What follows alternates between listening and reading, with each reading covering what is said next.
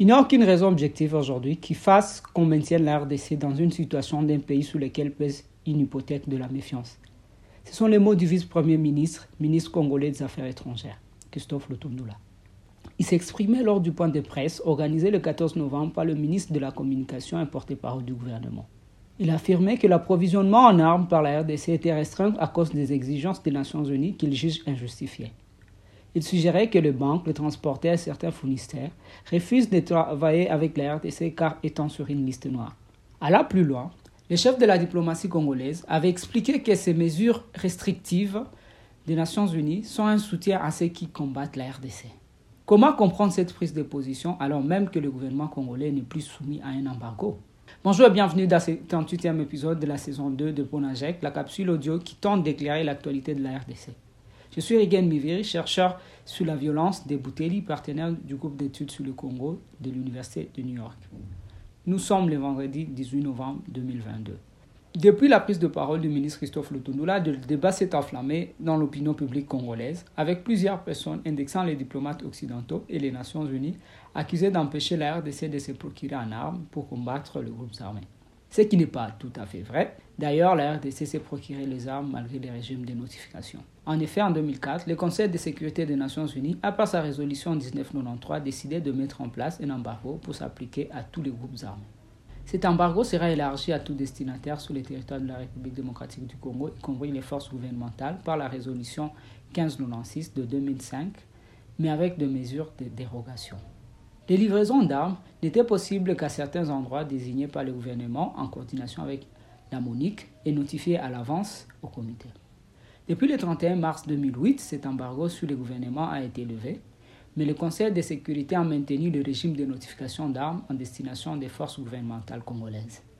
Depuis le 30 juin 2022, l'exigence de notification ne s'applique qu'aux armes de petit calibre. Ça qui ne soit un régime d'autorisation, l'exigence pour le fournisseur de notifier les comités de sanctions vise à diminuer les risques que le stock destiné aux forces gouvernementales ne soit détourné vers les groupes armés.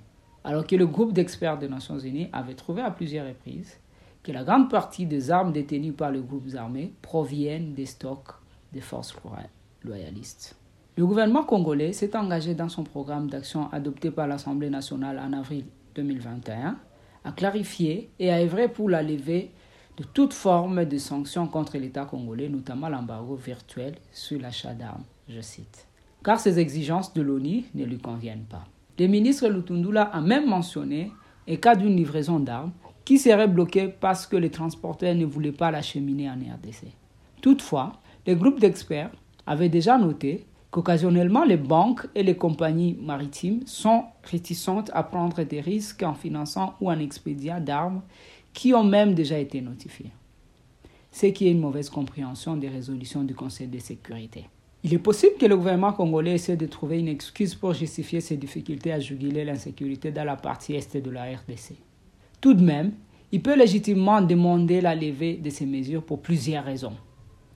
Tout d'abord, même si le régime de notification ne l'empêche pas formellement d'acheter les armes, il est normal qu'en tant qu'État, la RDC soit gênée par les restrictions minimes soient-elles dans un domaine de souveraineté comme la défense nationale et cherche à avoir plus de flexibilité lorsqu'il s'agit de contracter pour l'achat d'armes.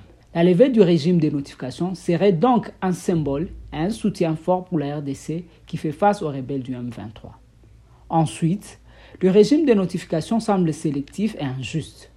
Alors qu'il a été établi que le Rwanda soutient les rebelles en RDC, aucune mesure n'est prise par les Nations Unies pour exiger que les armes en destination du Rwanda soient notifiées au comité des sanctions. Enfin, le Conseil de sécurité sait pertinemment bien que ce régime ne marche pas. Plusieurs fournisseurs ne notifient même pas. Il serait temps de privilégier d'autres moyens de vérification plus efficaces. C'est notamment le cas des enquêtes du groupe d'experts qui ont permis de trouver certains éléments sur l'origine des armes détenues par le groupe armé. En attendant, rejoignez notre fil WhatsApp en envoyant GEC ou Ebouteli au plus 243 894 110 542 pour recevoir Ponajek chaque vendredi sur votre téléphone. À bientôt!